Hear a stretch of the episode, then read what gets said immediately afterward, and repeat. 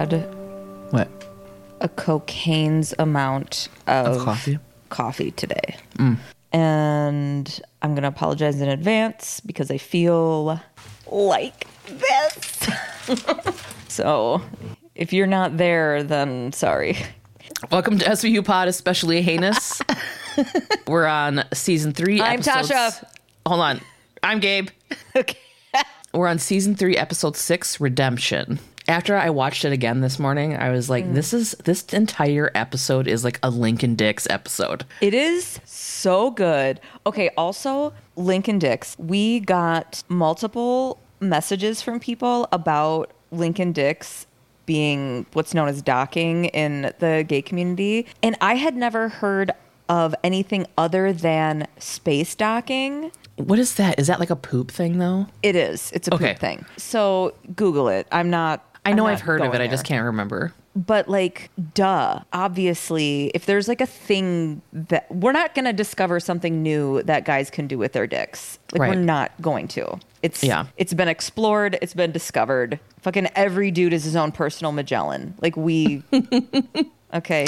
Yeah, But yes, I agree. This episode is there's so many man feelings. Diglings. Yeah, a whole uh, new world. All right. Okay. So we're in the opening scene. We're in a courtroom and a lawyer is asking Stabler questions on the stand. He's like, So you stated under oath that you had tested everyone who had any personal contact with Leslie Bellow. And he's like, Yeah. And he's like, Well, you never tested her teacher. You never tested the bus driver or the plumber that fixed the bathroom when she was homesick from school. And he's like, Uh, yeah, Leslie never identified those people as her rapist. This this lawyer legitimately says, quote, an eight year old's never lie. I was like, wow. Yeah, and then Cabot obviously is like, I object, and he and it's withdrawn. I fucking hate that when they're mm-hmm. like, I object, it's withdrawn because they already said it and the jury already heard it. You know what I mean? You like Right. withdraw it from the record. And then it's like you have to disregard that. And it's like, well, we're humans. Yeah, we already all humans. know that we're all stupid. Like that our, our It's in it's in the hard drive now. Yeah. Now it's Cabot's turn to question Stabler. Cabot asks Stabler who Leslie identified as her rapist. He says her grandfather, Frederick Bellow. No more fucking questions. Goddamn right there isn't. Yeah, hard pan in on some old man from the Shire who's playing Frederick Bellow, I which know. we don't end up seeing again. But I'm just like, he looked like he was an extra in The Hobbit. He did. Yeah, he looked like a really sweet little old grandpa. Ugh, You know? I was, yeah. So Stabler leaves the courtroom and talks to whom I'm assuming is Leslie and her mother. She's just like this cute little girl sitting on a bench and she's like holding a teddy bear. And she asks him how scary court is and he tells her it was a piece of cake and she'll be fine. She asks him to go in there with her, but he can't go in, but, but he said he'll be waiting for her when she's done. So she hands him her little teddy bear. She's like really scared, but she has to be in the same room with the person that raped her, who's also her fucking grandpa. Mm-hmm. Stabler's like, he can't hurt you anymore. I fucking hate this. I hate that she has to be brave and relive this trauma. At eight. And yeah. you know that fucking douchebag lawyer too is just gonna drag her on the stand. yeah. Drag an eight year old on the stand. It's disgusting. I know. Now we're in the squad room. Stabler comes in. He's pissed. Olivia asks him how it went, and he's like, they let him go. They let him walk. Yeah. So the grandpa was the only person in the house who had gonorrhea and gave it to this fucking girl. And Stabler's pissed that he got to walk. And then he like sexily throws coffee cups everywhere. he karate chops a stack of coffee cups of like of like styrofoam coffee cups which startles olivia and she just stands there stunned as stabe storms off with his donkey booty he just like yeah. It's fun. It'd be funny to see like, you know how when there's like um tennis games and a ball goes somewhere and there's like a, a kid runs out and gra- there's like 20 kids running out picking up the coffee cups like little detective apprentices or something. yeah. Like there's so, many like door kicks and like karate chop shits going on in this episode i think it's all the testosterone Yeah, it's like a i want to make a compilation of that for this episode So now we're at the NoHo apartments. The whole gang's there. So the cops let them know that it's a rape homicide. The victim is 25 year old Jennifer Walton. The body was found by her friend in the morning, and the camera pans over to this woman like crying and holding this like it's not that King Charles dog or like King Charles Cavalier. Yeah. This dog is, I don't don't know this for a fact, but I I know a dog when I see one. Okay. Good. Because you have one. You're like, I've had this rabbit for two years. His name is Walter. He's huge. I No, I mean this dog is the dog from the episode where that vet was fucking around. Oh, that yeah, that the wife who was a vet. Yeah. And she was doing some shit with this King Charles. And I was like, oh, I wonder if that's somebody's dog that they like brought in. Oh, we need a dog in this scene. Oh, I'll bring fucking Charlie. I Right. named him Charlie because he's the King Charles, you know. And this is the this is the same dog. It's the same markings and everything. It's the same fucking dog. It's the boom mic operator's dog. P.S. There's a scene in this where you can see the boom mic operator in a reflection of like a TV. Oh, I didn't even notice that. Mm, Fun fact. Okay, so there's a hole punch through the door, of course, like a, fucking Kyle sized hole. they go into a room and they see a woman tucked in her bed. Her face is like completely beat to shit and there's like blood everywhere. Coroner Warner is there and says her hands were tied behind her back with pantyhose. She was beat, throat slit, and raped. And there's too much blood to tell if there's any fluid, so they have to test, like any seminal fluids. Toots finds a white rose laying on the bed on a pillow. And Stabler is fucking not having it right now. And while there is like a dead, beat up fucking woman in the room, he whispers to himself loud enough that Olivia could hear it. But he's like, and I thought my day couldn't get any worse. And I was like, your fucking day, bro? Olivia looks up at him like, seems like her day's the bad one, but okay. I'll just Sure. go call her immediate family and let them know you're having a hard day. Yeah. Theme She's like, "I song. don't." So we're still at the apartment. Munch and Toots are interviewing a neighbor like outside of the door. She's a short-haired little old lady, and she's holding a Westie and like craning her neck, trying to see around Munch and Toots into the crime scene. That is not a Westie. Yes, it was. No, there's no way. Hold on. Oh yeah. Well, maybe. I don't know. We'll see. Um. So she says that Jennifer told her last month that she was going away with somebody named David. He's tall, graying hair, and brought her all kinds of flowers. This piques Toots' interest, and he's like, oh, "What kind of flowers?" She's like, "Daisies, begonias, roses," and we're all like, "Roses." Yeah. She's like, I think they were fighting last night. He was yelling really loud about how she was trying to ruin his life. And she's like feeling guilty about not checking up on her. yeah, she's like, "I should have checked up on her." Yeah. What? She's like, I gotta go feed her dog. And they're like, Yeah. no. She's also just like trying to see shit, you know? You can see that she's got kind of like a nosy energy the whole time they're talking. Yeah. So Stabler is interviewing the friend that found her, the one that was holding the dog. She said Jennifer worked at Wheaton Department Store and they were supposed to meet for drinks, but Jennifer had somebody from work pop by. And the friend heard a man's voice in the background while she was talking to Jennifer. And Stabler's like, what kind of worked up and just being dumb and You can really see his edginess. Yeah. Like if there was a stack of styrofoam coffee cups laying around, he would smack the shit out of them right now. Yeah. He's like, what did he sound like? And she's like, oh, I don't know. He's like, like, did he have an accent? The friend is nervous about what's going on. You can really tell, and like, he's being pushy, and the girl is getting kind of scared. And she's like, I'm not sure. And Stabler whispers, Is there anything you're sure about? And I'm like, Jesus, like, mm-hmm. this chick's friend just died. And the whole time, Yeah. the camera's cutting to Olivia, and she's like, like you Yeah. know, just kind of looking over. She, yeah, she notices, and she's like, Hey, Elliot, come here. You know? Yeah, she doesn't like it, and neither do I. Yeah. He comes over to Olivia and they're at the coffee table and it looks like Jennifer was entertaining. There's a glass of wine with lipstick on it. The other glass is in the kitchen, completely washed along with the knife. Like the dude's some kind of neat freak or something. Yeah. But there's blood on the couch. It looks like he dragged her from the couch to her bedroom. So back in the bedroom, all of her clothes are laid out nice and neat and folded. But they've got blood all over them, Mm-hmm. making it super creepy. Yeah. All the buttons are gone from the perp, like literally ripping them off. And there's no sign of a struggle, so they assume she was either stunned or knocked out completely while he assaulted her. Coroner Warner says that they're looking for a left handed person because he drew the blade across her throat, slicing her left carotid, and it's spraying all over the wall above the bed. So then the perp heads to the bathroom and showers. He even takes his dirty towels with him. Yeah, this whole once over of explanation is given to us by Benson. She's the one who's like, oh, then this happened, then this happened. Stabler doesn't say a word until he's a total dick. And he's like, oh, you got it all figured out. Yeah, and she's like, um, at least I'm trying. And then she just kind of walks past him. And I'm like, way to keep your cool, Liv. Mm-hmm. Yeah. Like, he's clearly looking for a fight right now. Oh my god! And like, what if he's just so angry he like looks at Olivia and she's just a pile of coffee cups and he knocks her over? You know what I mean? like those cartoons where you're really hungry and then your friend's face turns into like a chicken leg or whatever. Chop. Yeah. We look into each other's eyes. First time we'll be here, but I do- Okay.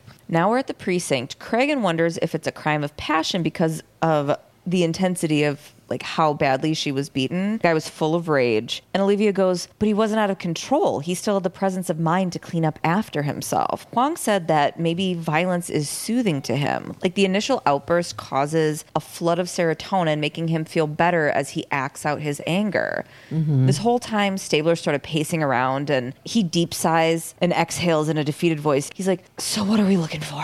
Mm-hmm. Huang thinks that the guy is probably charming, intelligent, and articulate to answer Stabler's question. And Stabler's like, "Mm," and just walks away. Yeah, he like leaves Cragen's office. he looks like Paul Rudd having to pick up shit in Wet Hot American Summer. That's how he rolls out of the room. So, yeah, Stabler's just like, "Huh," walks away. Yeah, he like needs a vacation. Big time. Mm-hmm. So Benson tells Cragen that she and Stabler are going to head to Wheaton's department store to follow up on the person that stopped by Jennifer's house and apologizes for her partner with her eyes. Mariska's doing a hell of a lot of facial acting in these 1st 10 mm-hmm. minutes. Mm-hmm. I said that before realizing that's her entire gig this episode. Is just a lot of shifty eye Yeah. work. The emotional labor that fucking Olivia has to put up with from mm. her partner at work is just bananas. Like it's no wonder that she doesn't have time for a romantic relationship. Like she's giving all of that shit that like a dude that she could be fucking uh, to Stabler. Yeah, and Munch and Toots and Cragen. And my, yeah, and- everybody, yeah. all the all the dudes. Yeah. So everyone's kind of surprised that Stabler left. I'm not. He's a little hothead. Yeah. Okay. This is not surprising to me. Cragen tells Munch and Toots to stick with forensics because there's got to be something the perp left behind. So now we're in Coroner Warner's office. Jennifer is totally fucked up. Like her face is just pummeled. The pattern of the bruising, it looks like he beat her with his fist. And he probably could have cut himself on some of the teeth he knocked in. Like some of his her teeth were gone and some were embedded in her soft palate, which is just fucked. It's crazy. Yeah. Toot says he's going to check out ER rooms in the area to see if there's any hand injuries. Coroner Warner says there's traces of spermicide and no semen, so the guy used a condom. There are these two circular incisions on her chest where her skin was taken. Yeah, they look to be about two inches in diameter each. Mm-hmm. You know, they like they weren't small. Yeah. And then Coroner Warner says that this chick went through hell and that death was probably a blessing for her, which I was like, damn. So now we're in Wheaton's department store. Stabler and Benson are talking to Jennifer's coworker or boss or whoever, and she's asking her if she knows anyone named David. And this lady is like immediately riled up. She's like, oh yeah, David Stedman. He's the manager of Women's Shoes. He's married, but doesn't stop him from like just hounding women. She says he still chased women even after Tammy and Cosmetics filed a harassment suit. It's like somebody filing a fucking harassment suit didn't stop him from still f- trying to fuck chicks at work. Yeah. Tammy transferred to the Brooklyn store because David wouldn't back off. He started focusing on Jenny and started coming around on breaks. This lady is like really, she like fucking hates this guy. She's like, I tried to warn Jenny. Up the escalators to the right. That's where this fucking guy is. Yeah, and Jenny always insisted to her that they were just friends. Yeah, she's like, that's impossible. He can't be just friends with women. Right. Then you meet the guy and you're like, yeah. Yeah. Ew. So they go up in this guy's in the women's shoes department. He's got his hand wrapped in a bandage and he's rubbing on this woman's leg as he's trying to help her put on shoes, telling her how sexy they make her legs look. And she seems to be into it. She's like, mm, but they're so expensive. And, And he's it's like, you're worth it. ugh. He kind of looks like Richard Gere to me. Later, he doesn't. In this moment, he does. So Stabler rolls up on him and flashes his badge. And he's like, I'm I'm busy, I'm talking. And then the lady's like, Yeah, I think you should talk to them. And then he like looks back and sees the badge and he's like his face. He's like, God damn it, I fucked too much. We're in the interrogation room. Benson asks about his hand. He like now just registers that Benson's in the room and he's like, whoa. Wooga. Yeah. Yeah, does like a weird up and down fucking thing. And uh Stabler like kind of walks in between his eye line over to him. He said he broke a knuckle banging it against a door. And then we're like, oh my god, that lady's had a door had a hole in it. Benson says that the neighbor saw him go into her apartment and then that they were arguing. And he's like, I never fucking touched her. he doesn't even know that he's there for Jennifer Walden. Stabler strolls around behind the dude and goes, She really must have pissed you off, Jennifer Walden. And he's like, What? Yeah, he's like, I never touched her. I was mad because Jennifer threatened to talk to my boss for harassment. And then Stabler gets in his face and accuses him of murdering her. And he was like, he like genuinely seemed confused. He was like, What? She's dead? Okay, so Benson says that the neighbor saw him go into her apartment and that they were arguing. Stabler's like, You get off on beating women, make you feel good. And I'm like, this is gonna escalate. Mm-hmm. Okay. David said that he never touched Jennifer and that he'll pay for the damn door. And he's being cocky, and Stabler does not do well with that, and we all know it. Mm-hmm. Stabler like fast squats right in this dude's face and goes, What set you off there, shoe boy? Oh, yeah. I loved it. And then all of a fucking sudden, Stabler picks the dude up and throws him against the wall. And Benson's like, Elliot! So he's got the dude by his neck and saying, like, why did you kill her? She made fun of you. She made fun of your manhood, said you had a small dick. Blah, blah, blah. Why'd you do it? Mm-hmm. Benson is trying to get Stabler to calm down. It's like stomp in this room with orchestral drums, like ba ba ba. The percussion section of the background music to SVU is going nuts. yeah. Somebody got carpal tunnel after doing this fucking scene. So he says, he's like, uh, she threw me out at seven. And, buh, and Stabler's like, bullshit. And he's like, oh my God, uh, I was at the hospital by eight. Go to the ER at Mercy General. he's like, he's like, oh my God. He was like pointing yeah. Stabler's chest, like, oh my God, I like, I have a thing. I, I have an alibi. I'm so glad that you noticed that. Like every word he says, he's tapping Stabler's chest. And then Yeah. you can see Olivia standing between them, and she's going to rip a fucking cornea with how much eye darting she's doing back and forth between the guys. Yeah. Stabler's so heated up, boiling over, Mm-hmm. zero self control. Right. I don't know how he has a job because every episode is like this. Yeah. It's all controlling Stabler. He's, one- he's one of the best detectives I have. Okay. Really? There's a lot of good detectives that are can keep their shit together. And it's like, oh yeah, it's a hard job. Everybody has a breaking point. Well, he does every second episode for 23 years. Right. Like now we're doing a walk and talk. Benson's pissed at Stabler and she's like, what is going on? yeah. She's like, You looking for a lawsuit? He's calling his lawyer. Yeah. And he's like, I'm just cutting through the crap, man. Benson's like, dude, it's my ass too. And he's like, don't worry, I'll make sure it's covered. She's just like, oh my God. You say cutting through the crap. I say not regulating your emotional state. One tomato, one tomato, whatever. One single tomato. So we're at Mercy General Hospital now. Benson and Stabler are talking to a front nurse. I love her. I love know. her. Do it. She's so fucking intense. She's like, David Stedman signed in at 7:45 p.m., discharged at 12:52 a.m. She's a lot. Yeah. She get two lines, but she's like, these are gonna fucking count.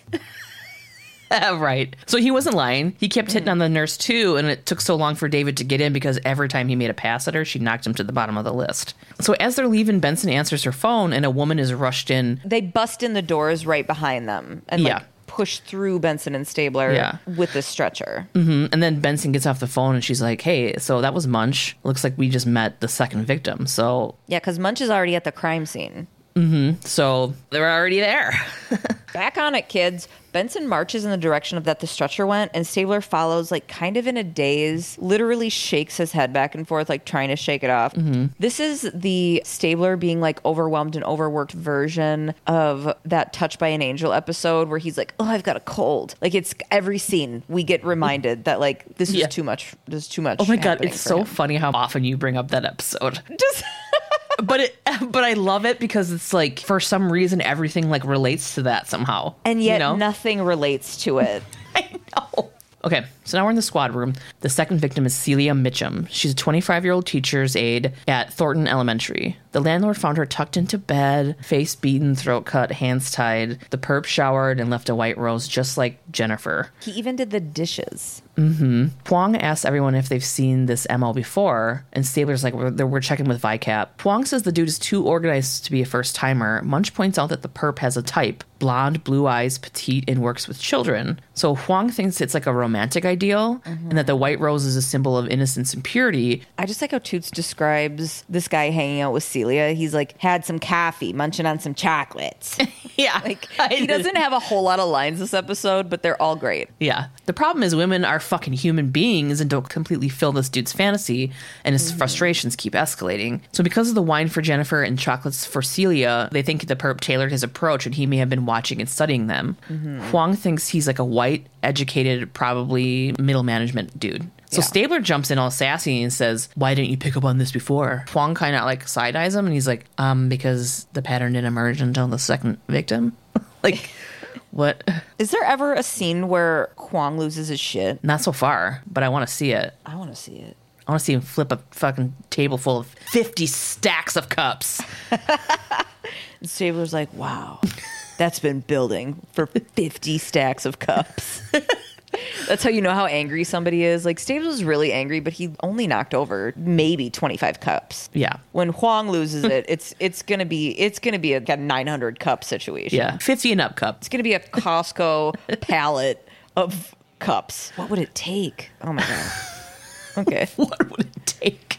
Stabler's like, okay, well, how long do you think it's been going on? And Huang thinks the dude has been doing it probably five to 10 years, long enough to have a sophisticated MO. Mm. And then this fucking beast of a man, Detective Hawkins, walks in, and everybody's like, what? He says, You'll have to go a lot farther than that, Elliot. And Stabler looks at him and he's like, John, what do you need? He's like, A few minutes with your boss. Yeah, and, and then he walks into Cragen's office, and Cragen's like, "Come on, Elliot, come on, dude, let's hang out." that's, how All sounds. Everybody's seriously like, for some reason, like their eyes are wide. and- yeah, dude's like, "Who the hell is that?"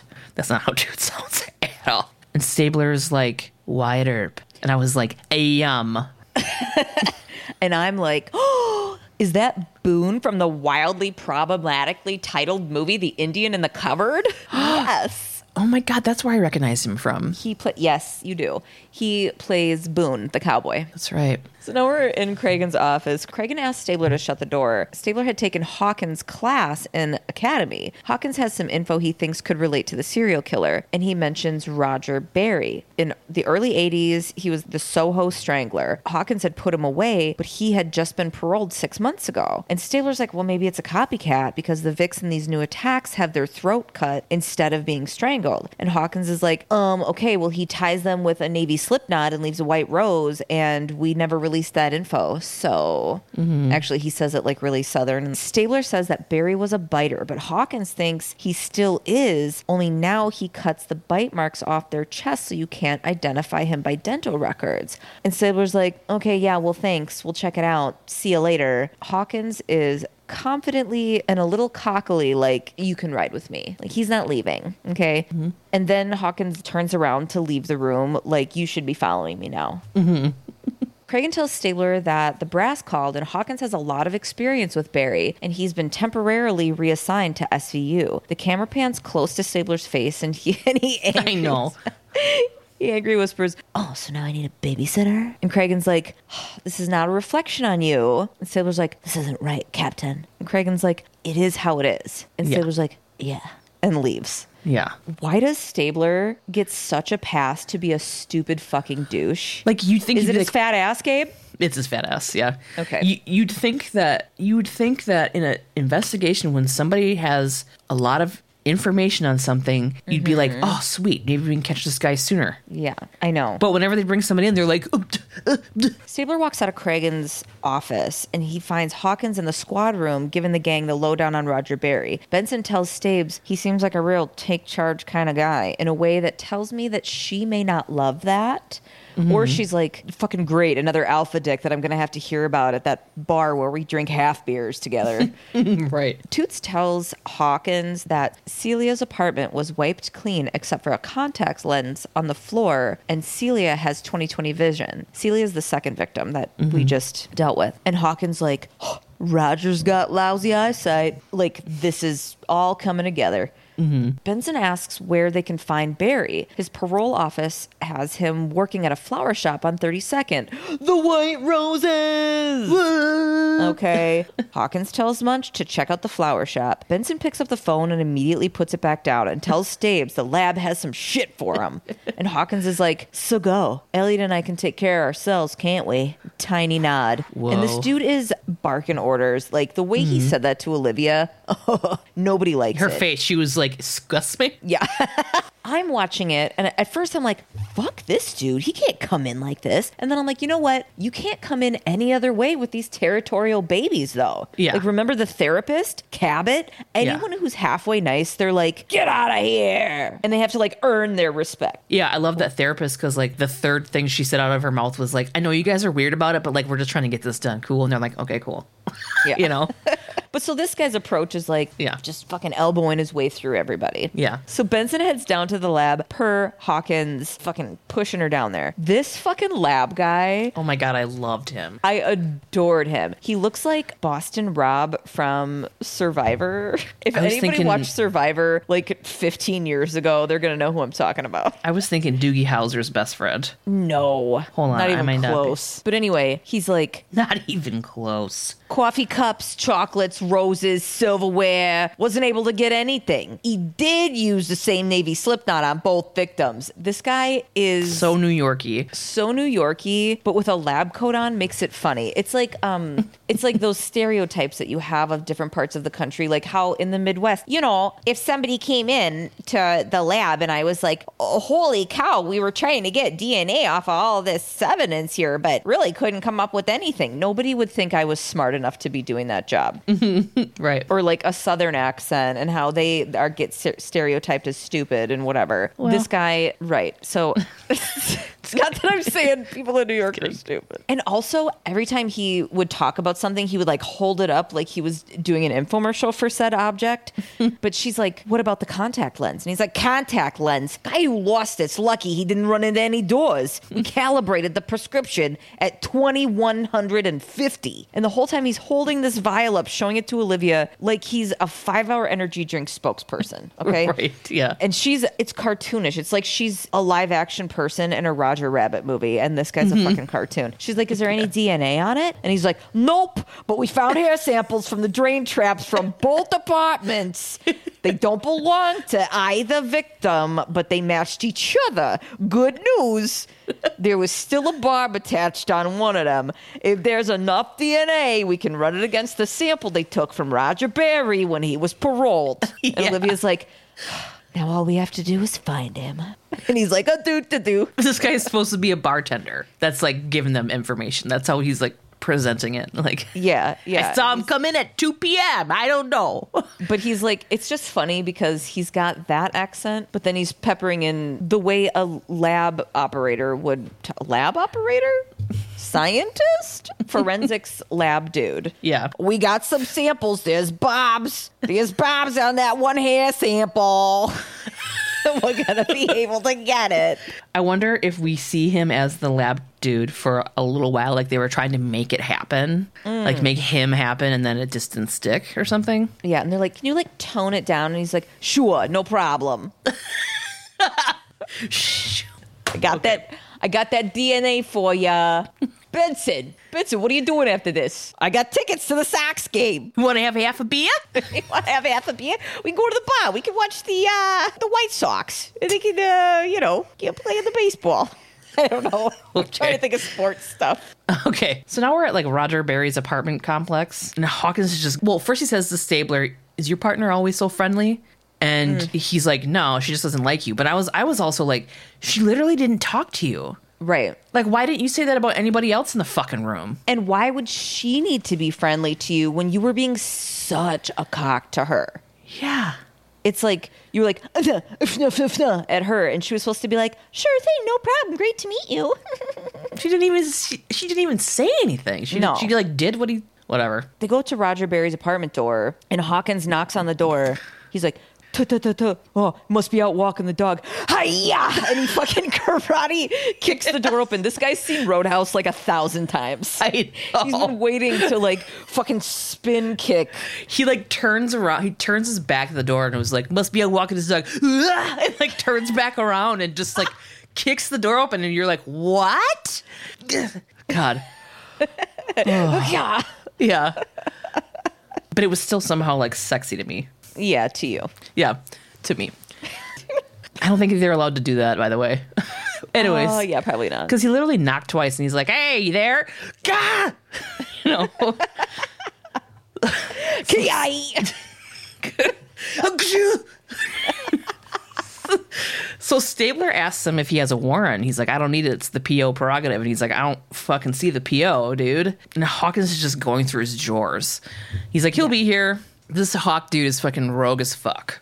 Yes. He's like future Stabler, I think. Also, this house is like kind of is pretty messy. There's like pictures of boats all over the wall, like almost like children painted them. Yes. Mm-hmm. And Stabler immediately is kind of skeptical when they go into the apartment because he's like, I don't know, this, like, our dude is really tidy, like, neat as a pin. This guy doesn't seem that way. Huang said this dude was probably middle management and meticulous, and the apartment's just like a little disheveled. I mean, it's Mm-hmm. just not the way you would expect it. And Hawkins is like, meticulous? Check the bed, hospital corners. And he, he, like literally lifts up the entire mattress too. You're like, calm down. Just point to Right. it. And also, Gabe was like, but it's like just point to the. All you have to do is do this. Right. You know, just point to it. Yeah. Hawkins finds newspaper clippings of Jennifer and Celia, the two victims, and then Eddie Tobias, the PO officer, shows up. I was not expecting him to show up. Uh, I thought that uh, Hawkins was lying. Yeah. Yeah. Eddie says Barry wasn't at work and he's not at the apartment either. Hawk thinks Barry's at his mom's in Queens and he mm-hmm. walks with such purpose to the car, you know. I mean, he doesn't say that. He, he turns and his cape flutters behind him to the car. That's pretty much yeah. I mean, that's how he is the whole episode. He's like, He walk every Yeah. room he walks out of, he's like, everyone should be following me. yeah. Now we're at Barry's mom's house. This lady is fucking super cute and Oh. old. I loved her, especially now even more. Mm-hmm. Like when I f- figure out stuff. But she's like in this little gardening outfit. She's old as dirt. Like she is old. Yes. Hawk and Stabler walk up and she's like, "You," with like the most like disdain for a Mm-hmm. little white lady that she can muster. You know what I mean? Yeah, she's like, I got nothing to say. You're Yeah. trespassing. Hawk tells her that her son's been killing again. So at this point, I'm like, this lady is a mom who's like totally in denial of her kid being a serial rapist and a killer, and she's she's totally blaming Hawk for tricking him. Mm-hmm. She's like, you took 18 years of my son's life. Blah, blah, blah. Mm-hmm. Hawkins tells her if she's hiding him again, he'll charge her with accessory. She's like, I'm not scared of you. She like goes to the top of the stairs and has an oxygen tank there. Yeah. And she's just fucking holding her own while she's taking shots of oxygen. Mm-hmm. Go to hell. Yeah. And she goes inside and slams the door on him. And I was like, ha. and Stabler's like, Are you trying to fucking kill this lady? And he's like, Oh, she's tougher than she looks. And you're like, Oh my God, literally calm down, guy. Yeah. But he says she one time hid Barry for three weeks in her basement while like two women wound up dead. So Stabler's like, dude, Hawk man, Hawk bro, Hawk guy. sometimes finesse goes a long way. And then Hawkins says, fucking quote, finesse is for face. And I was like, whoa! I like was not expecting that. And I was like, oh, I forgot. It's then. Yes. I was still like, wow, that, that was 2001. Like, that wasn't okay, right? That No. okay but people said that shit all the time. I know, but it was like on TV too. I know. I don't know. That's how, like, so weird. I know. I forget how old I am. Well, it, it's not even that long ago, is the thing. It's like, Jesus. No, I was, you know, ugh, it's just weird and gross. Okay, so Stabler pivots and like gets in Hawk's face, and he's like, "I don't care how many strings you pulled to get here. You're working my case. From now on, we do it my way. You got that?"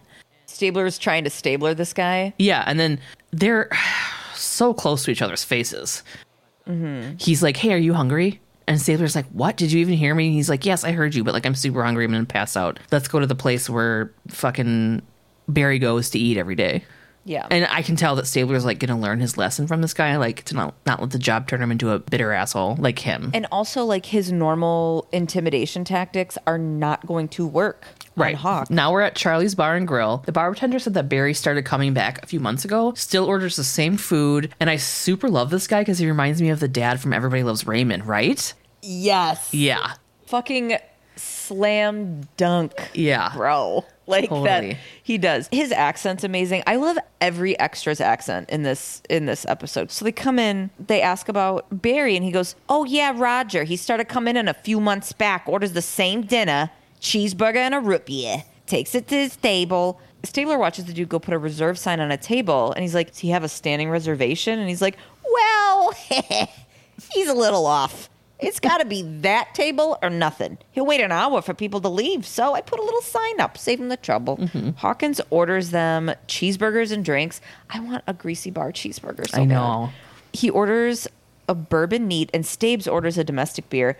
Both great with a greasy bar burger. Mm-hmm. So Hawkins thinks that Barry's going to show up because Yeah. that's his routine.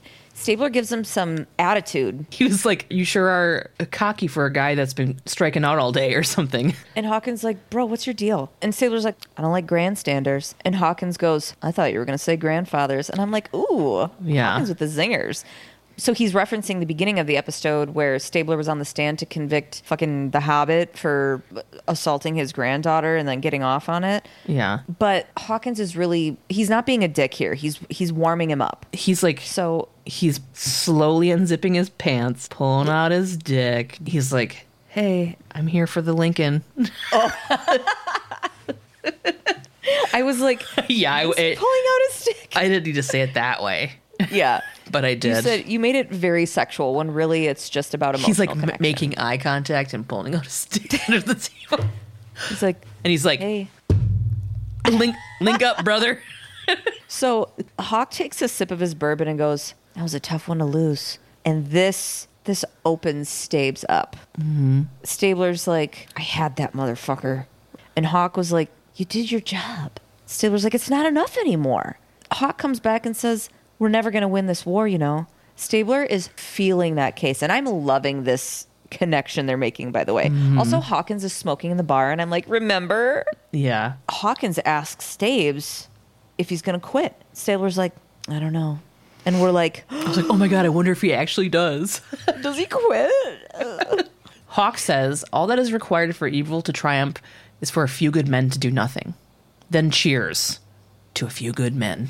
I was like, "Bleh." And that's him being like, don't quit, bruh. all right, And Stabes is like, I'm not going to quit, brother. give me my dick back. Can I, I, gotta unlink my dick? I got to go pee. Yeah, I just was saying that. I I get my dick back. I have to go to the bathroom. That's what. Stabler's phone rings. it's Munch. Munch tells Stabler that Barry made a flower delivery to Jennifer's house a week before she was murdered. She's the first victim. Hawk says that's how Barry had access to the victims last time. Stabler says he got fired from the flower shop for threatening a customer. I would love to be a fly on the wall for that too. I worked at a flower shop greenhouse place when I was a kid, and that would have been so fucking out of place. Yeah. You know what I mean? Like somebody threatening a customer. Also, I got in trouble for using a British accent with customers out of boredom at that place.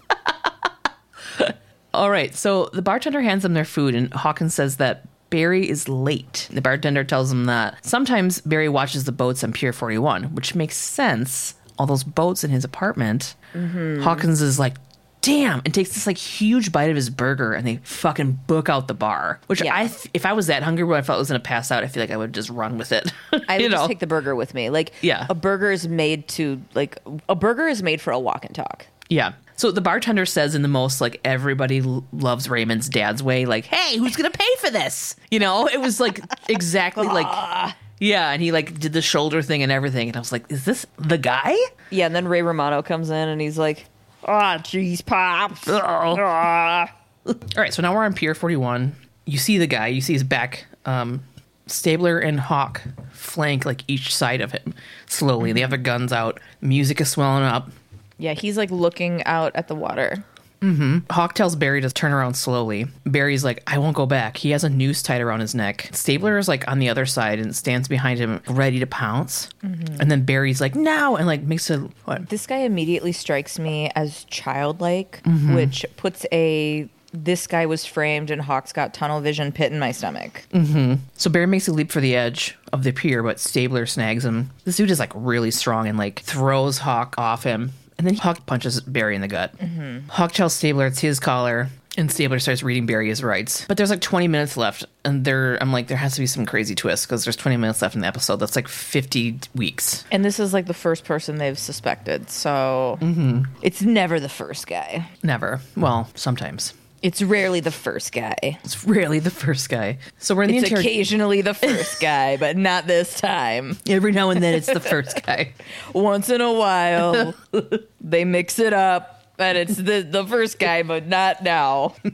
We don't think, anyways. Not sure. We'll find out. TBD. Here we go.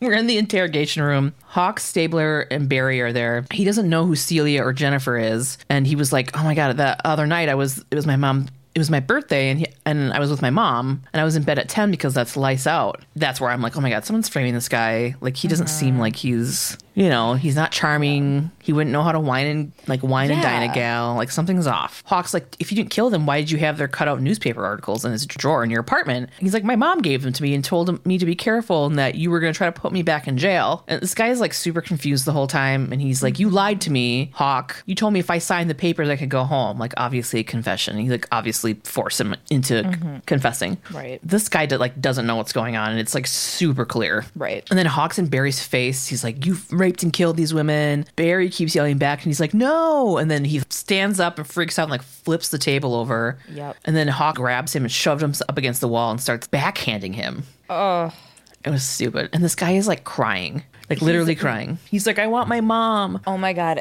As soon as he said, "I want my mom," my insides just crack open. Yeah. So it's during this that Stabler's watching, going like you see him go, "Uh, Hmm. I don't think this is him." Yeah. He's trying to get Hawk off him, sort of like how uh, Olivia was trying to get him off of that other guy, you know? So this dude is like literally begging for his mom. And like you can tell Stabler knows he didn't do it. Like we all know he didn't do it at this point. Yeah. So we're in Cragen's office. Everybody's there, even Cabot. Hawkins is pissed because they have to cut Barry loose because the DNA isn't back yet. He's like, You guys, it's the killer's signature.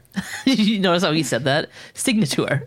No. oh, I don't know. It was weird. Hawkins was like, "You can't cut him loose. It's Barry's signature." Mm-hmm. And they're like, "It's the killer's signature. Yes. We don't think Barry is the killer." Yeah. Cragen's like, Barry obviously has like a mental disability, but he absolutely did not say mental disability in the episode.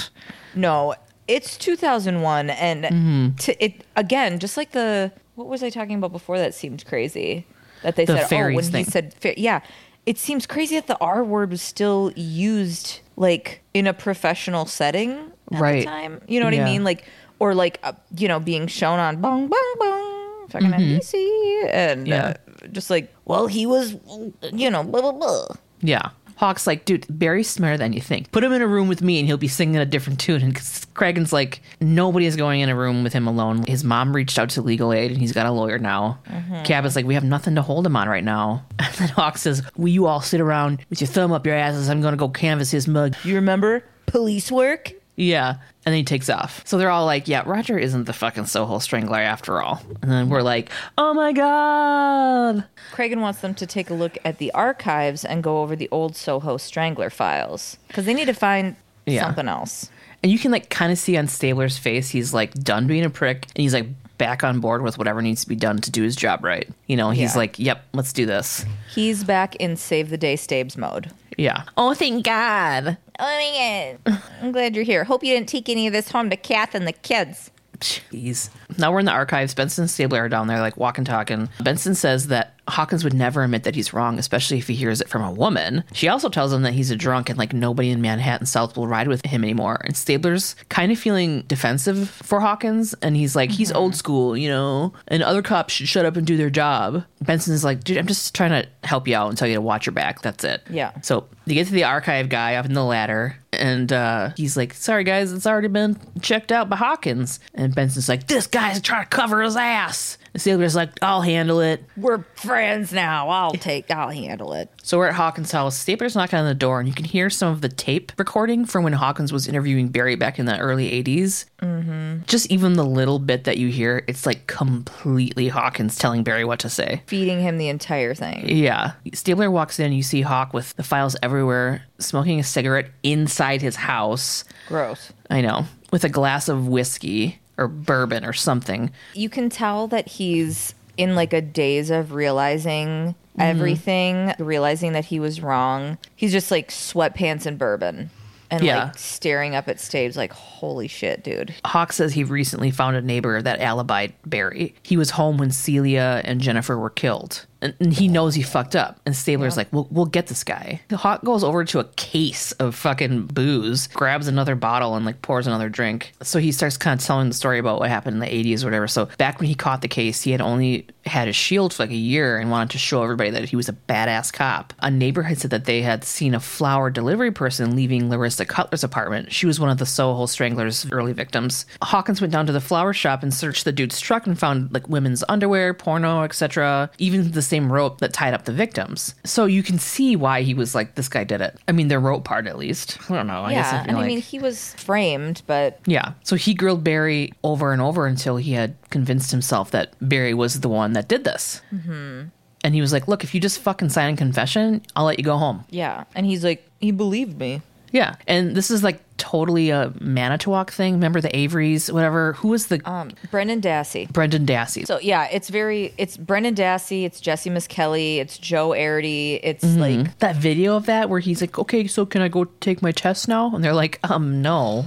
You know, like he's just, it's heartbreaking. Fucking Joe Arridy was executed. who is he again? Oh, he was a dude in the 30s who was convicted of rape and murder and was executed when he was like 23. And then they found that it wasn't him. But he had a, like a, a mental disability, mm-hmm. but like a little more severe, like to the point where they're like, Jesus Christ. Yeah. But yeah, one of many. This happens all the time. Yeah. Stabler's like, you have a chance to make this right. Hawk says, I took 18 years from an innocent man. Like, God knows how many women died because of it. You can't make something like that right. So Stabler pulls a Hawkins at the fucking bar and he's like, So what are you to do? Quit? And then Hawk just pounds his drink and there's like silence. And, th- and then it's just like quiet for a minute and Stabler's like, You know what? You want to drink yourself to death? I can't stop you. But what are you to tell the parents of those girls? You made a promise to them. If you're the man I think you are, you'll keep it. And there's like this little sexy stare off. Mm-hmm. So then the next scene, Stabler is like holed up at Hawk's dinner table with files and stuff everywhere. We got fresh eyes on this now, boys. Yeah. He finds something. This is one of those things. You're like, I know. Beer, fucking, fucking Hawk surrounded by files. People are digging in shit. People are. There's like a team working on it. There's forensics. There's that lab guy who's like, mm-hmm. "Oh man, I got it all figured out. Maybe if I could just get this, I could figure it out." And Stabler's like, "Oh, let me settle in here to take a look." Whoa! Did you see these two pieces of paper were stuck together? Arthur Blessard. Look at this. This. What I found. Hawk's I'm like, keep as long as you're laughing. I'm gonna keep talking in a stupid voice. I love it though because it's so because it's true because it's like it's 18 years. It's like whatever. 18 years and Saber was like, "Hang on, let me take a look at it. Let me take a quick. Let me take a little gander. Let me just put my little peepers. Just a little quick, a little quick peek. Whoop, whoop, oh, what? So he finds something. Arthur Blessard. He was one of the guys who ID'd Barry three weeks before one of the victims was killed, one of his first victims. She mm-hmm. had an appointment in her calendar for her tax man with the initials AB. Hawk comes out of the shower wearing a robe. He had, and he's like, I never put this together all this time. AB Arthur. blah, blah. And Hawk and Stabler go to the basement where Hawk has all of his notes on the Soho Strangler case. He's like, I used to make sketches of faces so I could keep all the suspects in order. And oh my god, Arthur Blessard has glasses. Who's blind as a bat. it's just The contact. maybe the same prescription as the contact left on victim Celia's floor. Who knows? I'm gonna say yeah because we're winding down the episode. Um, This is about that time. yeah, go. Now we're in the squad room, and Munch has command of everybody. He says they traced the MO from the 1983 strangulations with the current murders. VICAP came back with 12 more murders in different parts of the country that match the MO. Arthur Blessard's employment history is in several of those locations. You almost did the voice for those. I was doing the voice. Just. Arthur Blessard's employment history. Arthur Blessard's employment history is in several of those locations. Dude, SVU, these detectives need to be in the fucking FBI or something. Or like on some elite, like, Squad, elite squad. no, I mean, I, I knew I should have said the elite, uh, like mercenary, fuck, I don't know what, like, because they, can find anything. They have like Oh, you- bionic eyes. You mean like when Stabler left and was like in fucking Italy? Yeah, or whatever, you know? Yeah. So it literally shows the evolution of Arthur's MO. So they're mm-hmm. still contacting different police departments in different states and cities, but it looks like Chicago is where he started to mutilate the victims to hide the bite marks. Which is so smart, by the way. Ugh. I mean, I don't even do you know? like to give it that. I know. do you know what I mean, though? Like, that's smart. I mean, it's like kind of like duh. Dental records and all that shit are Yeah. that's been around longer than DNA. So Right. the fact that it took him that long to do that, I would argue that that's fucking stupid. All right. So I'll I'll go that way. Now, now I can't help it. but I'm like, I would argue that that's fucking stupid. I would go that way too. Then I'm fine with him being, being stupid too. It's- Yeah, he's dumb. I'm not like this guy's a fucking genius. I want to marry him. You don't Something like that. smart guys. You just like beefy, angry guys.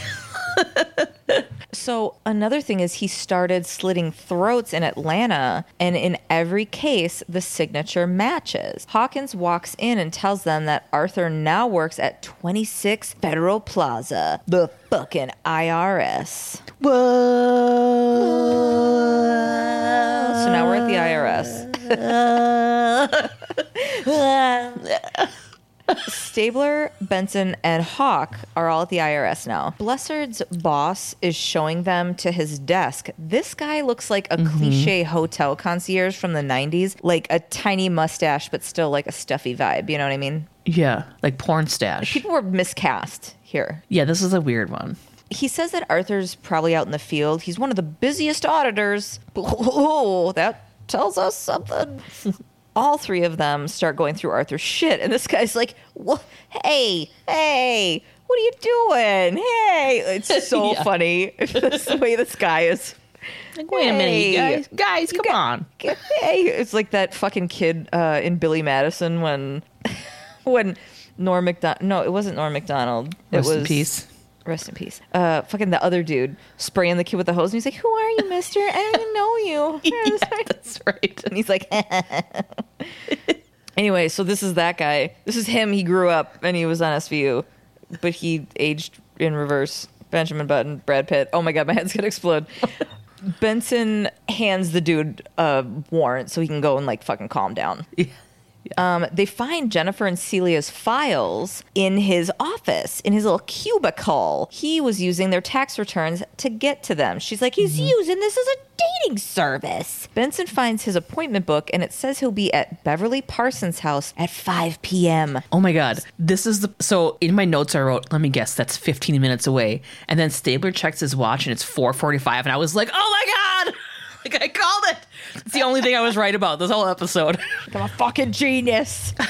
Oh, so now we go to Beverly Parsons' apartments. The music that they're playing is like weird Charlie Brown almost music, like Christmas music, you know? That like the bass line part. Never mind. I was like, no, not that one. Christmas time is here. Maybe I don't know what I was thinking. Mm. Boo-doo-doo-da-da. Just keep do keep reading, and I'll just do this in the background. Okay. So Benson, Stabler, and Hawks are running running up to the front door, and they hear glass break. They uh, Stabler kicks in the door this time. I can't do this. I know I can't either. A woman and a man are picking up glass off the floor, and they're like super surprised. Hawk throws Arthur up against the wall and tells him he's under arrest. Also, Arthur has a bandage on his left hand. Benson checks on Beverly. She's fine. She doesn't know what's going on. She, her hand was bloody because she was picking up the vase that she dropped. Um, the vase. and and he had brought her a bunch of white roses. Oh my god! So now we got Beverly in the interview room. And it's great because it goes like back and forth between the two. Mm-hmm. I don't like that name, Beverly. One of my favorite aunties is my Aunt Bev. Well, you can say Bev. Beverly. Beverly said that Arthur contacted her about a week ago about some irregularities on her tax return. She met with him at his office and said he had found some more discrepancies. She was like, he could tell how nervous I was and offered to take her to lunch. P.S. Beverly is a little petite, blonde, blue eyed gal. So now we're in the interrogation room with Arthur. Arthur says he felt sorry for her, and the way the camera's facing, it's like Arthur's kind of like got his head turned and talking behind him because Stabler and Hawk are standing behind him on either side of the door. A couple of guard dogs. Yeah, I love it. Yeah. Stabler looks so hot in that too, by the way, with his arms crossed. Yeah, he sure does. He really does. Hawks asks Arthur, Do you normally give out that much attention to your clients? And he's like, "Mm, We're all not a bunch of soulless bureaucrats, which is absolutely not true. You all are. You are. Yeah. So now we're back in the interview room with Beverly. Beverly tells Benson she's a pediatric nurse, which is like also the Soho killer likes women that work with children. Arthur called her at the hospital saying he accidentally had double booked. He apologized and insisted on taking her to dinner. God, my fucking IRS, like I would never I would be like, no. You know what I mean? Like it's just odd. Mm-hmm. It'd be so weird to like. But it's that whole thing about being a woman and being polite. Ex- yeah, especially if somebody has power over their fucking finances. Mm-hmm. Yeah. So now we're back in the Arthur interrogation room. He says dinner was her idea. Hawk's like, aren't there rules against fraternizing with clients? And he's like, well, well, her audit was winding down and she seemed like a nice enough girl and I just went for it. Now we're back in the Beverly interrogation room, she says that's when things got weird. He started asking her a lot of questions about her personal life, and she stands up and kind of moves around, like tightens her little like cardigan, like she's uncomfortable. Mm-hmm. And she's like, and then tonight he showed up at my apartment with flowers, and she feels like she shouldn't have let him in, but she thought she could let him down gently without screwing up her taxes. This is why we're mean to dudes. Mm-hmm. Be a fucking dick. Yeah. Be a dick. Like, my first instinct is to, like, if I feel weird, my first instinct is to let somebody down easy, especially when it's a man. Be polite, be pleasant. It's the safest thing, blah, blah, blah. No. But it's hard too because, like, of that, like, um, like there's threat of murder. you know what I mean? So you're like, Yeah. like I, you don't want to get killed. It's a predator prey dynamic. Yeah, and then if we have a day where we're like, I can't take it, you're like, did you get your period? You're like, oh, oh my god, you know?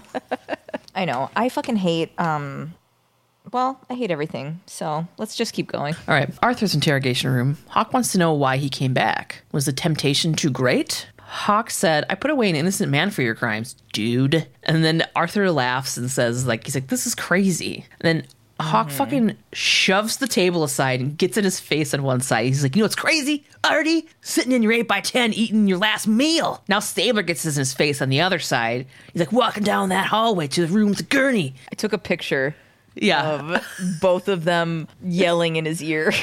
Yeah. Arthur says he's not going to confess to something he didn't do. Hawk grabs him by the fucking collar and he's like, if you're going to keep it up and put your head through a wall. And Arthur's like, I'll be sure to tell my lawyer that. And then Stabler says, I didn't see anything. So what's interesting is like Stabler and Hawk are like kind of taking bits of each other's personality and like using it. Mm-hmm. And well, I think they're just similar dudes. Yeah. So like I'm watching this going, Hawk and Stabes would be terrible partners. Yeah. They would be the kind of partners that got us to a place where people are like fucking defund the police because Right. These guys are the kind of guys who would you know turn a blind eye. Mm-hmm. Stabler said as much. I mean, yeah. I didn't see anything. Right. Like that's fucked up. You It can't is. do that. Yeah. And it's being glamorized. It's being glamorized. But I mean, the early 2000s. That's what they're the show's doing. Like they're like Yeah. Hawk's learning from Stabler to keep it a little more cool, and Stabler's like, I don't know what the fuck he's learning because he does all the shit all the time. I don't know. No, I think they're just similar dudes Yeah. that are like growing respect for each other because they both are fucked up. Yeah. They're both fucked up cops. Oh now we're in the squad room. Toots said they searched Arthur's apartment and they found a lens case with a single contact and a receipt for Jean's flowers. It's the same flower shop that Barry works at. Where's the other contact? it's on her floor.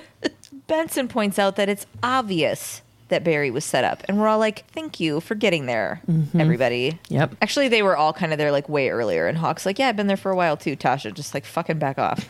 anyway, Hawkins and Stabler come into the squad room and tell the whole gang that Arthur lawyered up. Cabot says they can't really hold him on anything because the contact and receipt are circumstantial. Even the DNA from the hair won't do anything because he'll argue that he was an invited guest into her apartment. Well, they've made cases with less. This is Craig, and obviously, we've made cases with less. How many times does he say that? I know. Well, and Cabot's like, yeah, well, it's even more difficult because we have to contend with the history that Barry is considered to be the Soho Strangler, and it's public record. We cut to Hawk during this, and he's listening to Cabot talk, nodding, fully internally blaming himself. Mm-hmm. I don't feel sorry for him because he did like strong arm somebody into confessing to something he didn't do. Mm-hmm. But like anybody who has any sort of remorse, I want to give a little more grace to. Yeah. His remorse is genuine. Cabot tells them they have to be careful because if they take him to trial and he gets acquitted, he has a fucking lifetime pass. So they have to tie him more definitively to the murders. Yeah, and then I put a picture in there because, like, when Hawkins turns his face around, he looks exactly like Michael C. Hall from Dexter, doesn't he? You- the picture yeah. that I grabbed. I would have never agreed with you, but the photo you mm-hmm. took, Yeah, it, he looks just like Michael C. Hall. Yeah. Specifically in, Dexter. Yeah, in that position though. That that's it. Yes, that's it. Yeah, you can see Olivia's face. She's like, I think so too. She's like, yeah, oh my God. Am I his sister? Do I love him? oh. So Hawkins, Bing, has an idea. So in the older murders, Arthur wasn't as experienced or as neat as he developed into being. It's been 18 years, but the evidence boxes are still at Pearson Place. Back in the lab. We're back with our favorite lab guy, Boston Rob. I didn't take down all of his quotes this time. But he did the same fucking thing. Dr. So- Bob. Dr. Bob. this lab guy tells Stabler and Hawk that they went through all the old evidence and it was all useless. Even all the old bite marks aren't deep enough to pin on anyone. So they were able to get a little bit of DNA from a blood and semen mixture from the first victim, Marsha Johnson, to create a panel. The whole time he holds up the fucking clipboard with the panel. He's like, right here, we got a panel, but the sample, the sample's mixed. Uh, the samples mixed, so we gotta find DNA from both the victim and the suspect separately. And then he clutches it like fucking Jesse Spano walking to class. Um, you know what you're gonna have to do is uh, that isn't not what he talks like. You know what you're gonna have to do is unbury the body to get the DNA. So see you at the game. I don't know. So now we're at Mar- Marsha Johnson's parents' house. The first thing that comes out is just this older woman going, "No." she she doesn't she doesn't want them to unbury their daughter. They just want her to rest. Yeah, and she was oh Yeah. this lady. Stabler and Hawk are trying to convince them, but they really just aren't into it. So yeah, this mom is amazing, and she kind of stands up and like walks over to the, all the pictures of her daughter, and she's telling them about how hard it's been for her. And then this is the part where I'm thinking like they're trying to show that Hawk is like taking a little bit from Stabler, like when Stabler can be like gentle with clients, you know, or I mean, Clients. sorry, uh, gentle with people. Sure. Hawk tells her that he put the wrong man away for her daughter's murder, and he has to carry that along with all the deaths of the daughter since then. He says he promised to put Marsha's killer away, but he can't do it without her help. And he's like being calm and cool instead of being like, fuck you, give me your bones, or whatever.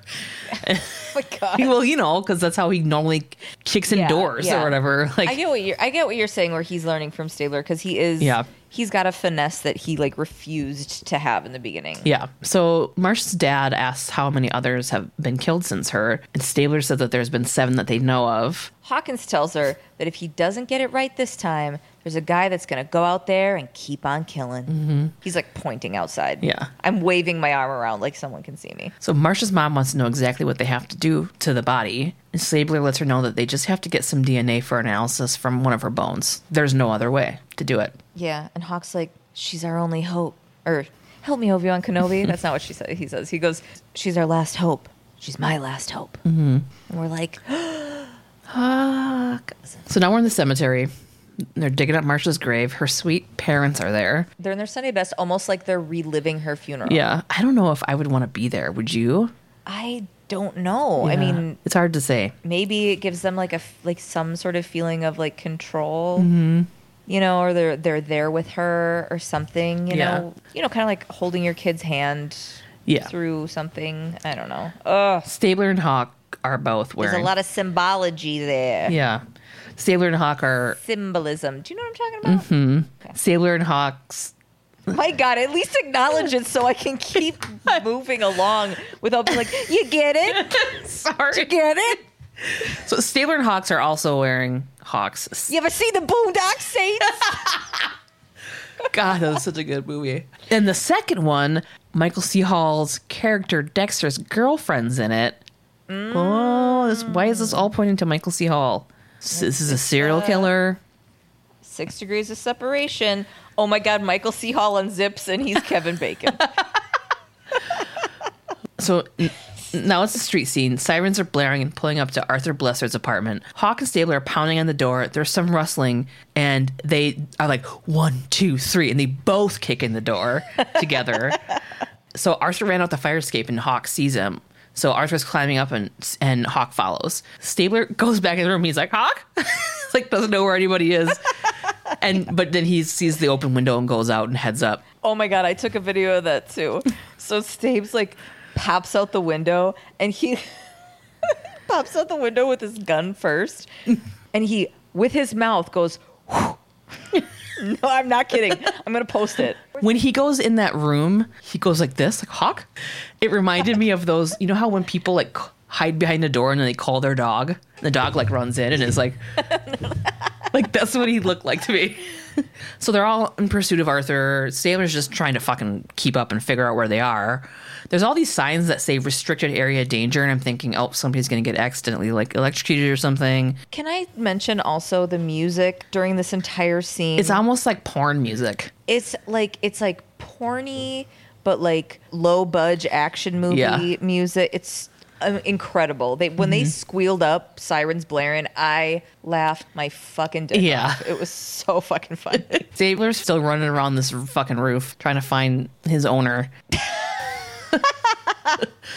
because the dog joke Yeah, yeah. I, call it back. see how i did that see how i recognized You your did. joke Yeah, but mine was funny though, so it's kind of like. yeah that's true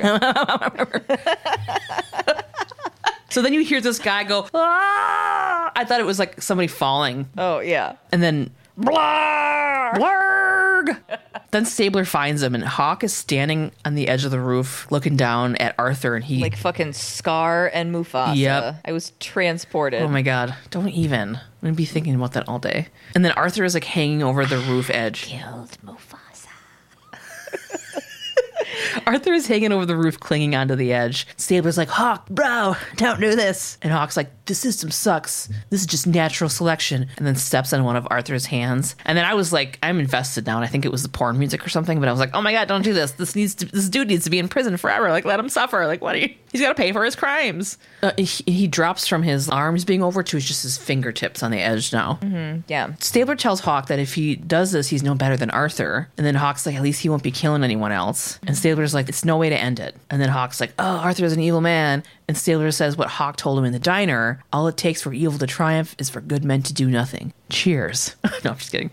Um, He pulls out a fucking suck his Ziploc bag that's like dripping in the corner with bourbon in it. He's like, and then Hawk is like still stepping on his fingers, and Arthur's screaming. And Hawkins says to Stabler, Are you gonna make an old drunk do all the work? Give me a hand. And they pull Arthur up and handcuff him. And Stabler says to Hawk, It's your collar. And Hawk reads him his rights, and that's the end. they got their guy and they respect each other. Yay! Yay. and then they link dicks into the sunset. yeah, they're both The flapping sun their arms. set it over their linked dicks. Oh, I thought you were they were like both flapping their arms, flying off with their dicks together.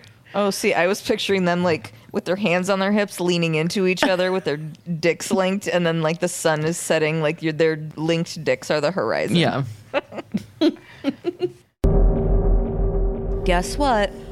Uh, who are you guessing? What are you guessing we're going to talk about? Chaser wise.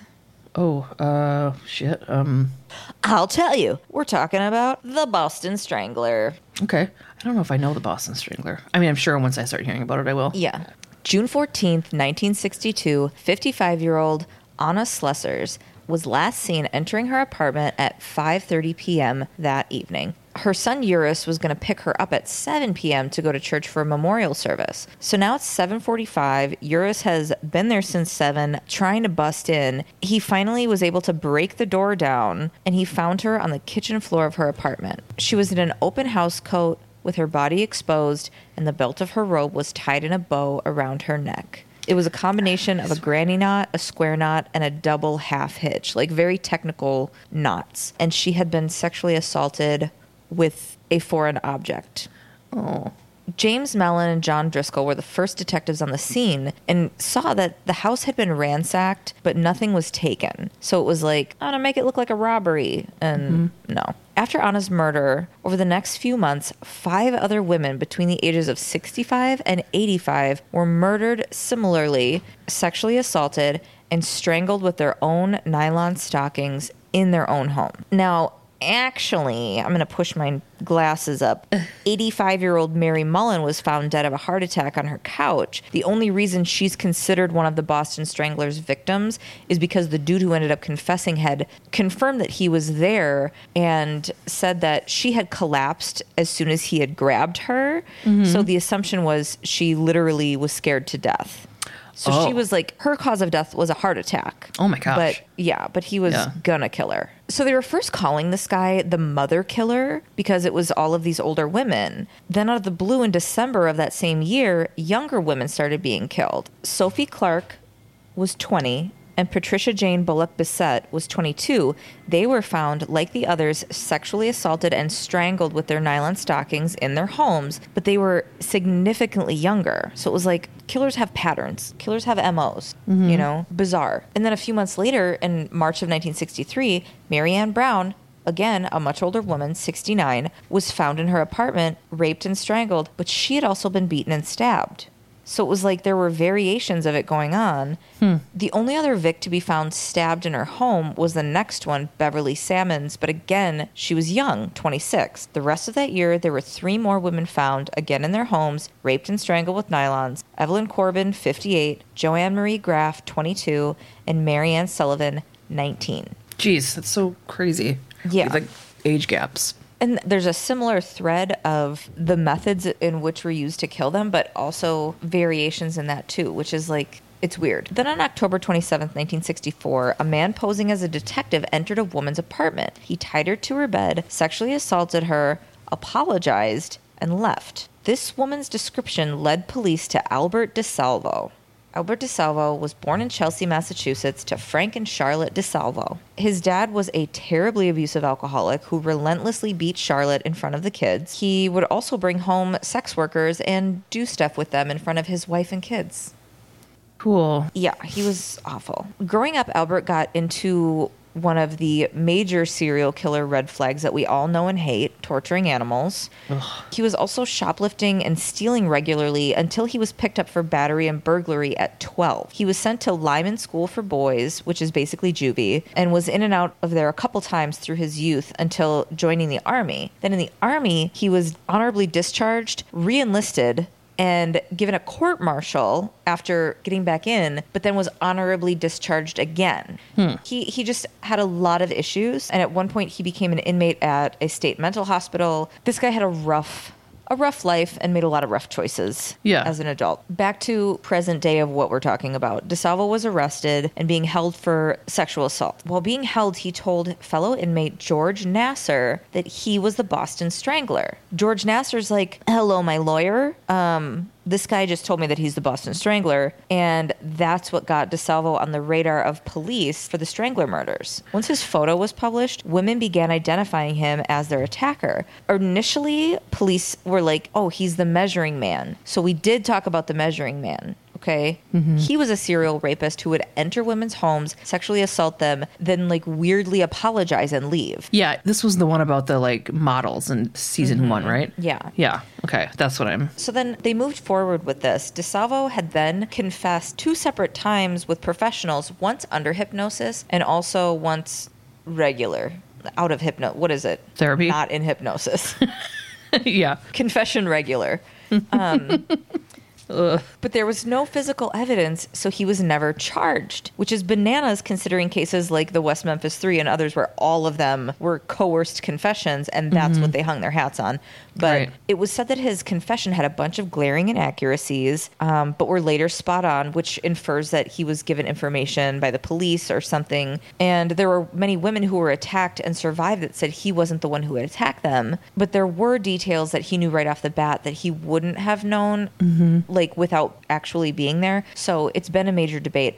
Also, it's like, they're talking to women who are attacked and women who are like surviving attacks as if there's only one possible option for who's attacking them. You know Right. what I mean? Yeah. And also, like, that's another one of the things with the Strangler, with like all of these murders that are attributed to the Boston Strangler. It's still not even like clear that it was not more than one person. Right. You know? Especially with the two different ages and stuff. Yeah. the different ages, the Yeah. occasions where people were stabbed. It's just like those are big differences. Back to court where he wasn't being charged with 13 murders. Instead, he was tried for the rape and burglary. DeSalvo's attorney, F. Lee Bailey, who, fun fact, the fellow inmate that DeSalvo originally confessed to, F. Lee Bailey was his lawyer. Mm-hmm. He's like, hey, my lawyer, F. Lee Bailey, this guy fucking confessed to murdering these women. Yeah. And Bailey's like, I'm going to represent him. So DeSalvo's attorney, F. Lee Bailey, tried to bring his confession to trial to set up an insanity defense, but the judge threw it out. Like, he wasn't on trial for these rapes and murders, but it's weird that the defense wanted to bring it to trial, but he wanted to bring it to trial so he could be like, listen, this guy is not well and try to get the best deal. He knew he was going to be convicted you know? Right. So they ended up agreeing to a plea bargain. DeSalvo would plead guilty. In exchange, the death penalty was not an option. Also, in this deal, Bailey maintained the opportunity to have an eventual insanity verdict. I don't understand fully how they were going to do that Yeah. but that was what the lawyer was going for. Mm-hmm. The jury gave DeSalvo life in prison. Hmm. So lawyer Bailey was pissed all around about this. After trial, he said, quote, my goal was to see the strangler wind up in a hospital where doctors could try to find out what made him kill. Society is deprived of a study that might help deter other mass killers who live among us, waiting for the trigger to go off inside them.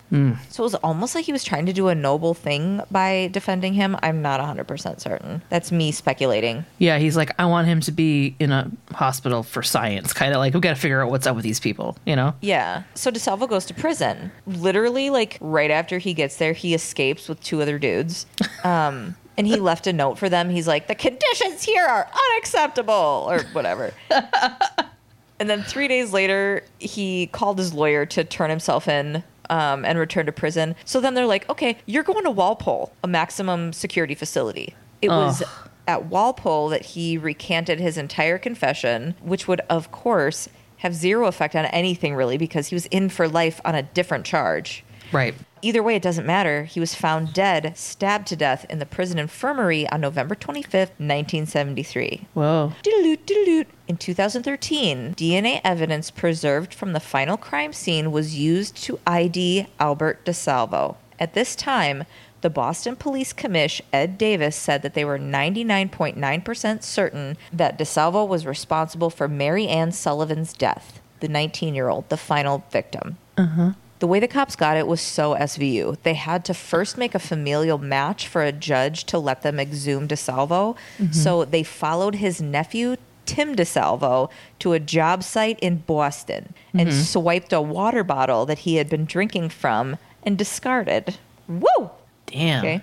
The DNA from Mary's case was the only DNA evidence from any of the murders. So they decided that this meant he was definitely the Boston Strangler and it was put to rest. But there's still people that speculate differently. The MOs are different from the beginning to the end, so it's not completely wrapped up. There's only proof from one of the murders, so it'll probably never be wrapped up.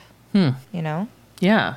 That's bananas but like anything like stuff can continue to come up. It's so crazy. Like he was killed in the 70s in the early 73 40 years later they're like oh yeah he killed marianne sullivan and now we know it for a fact.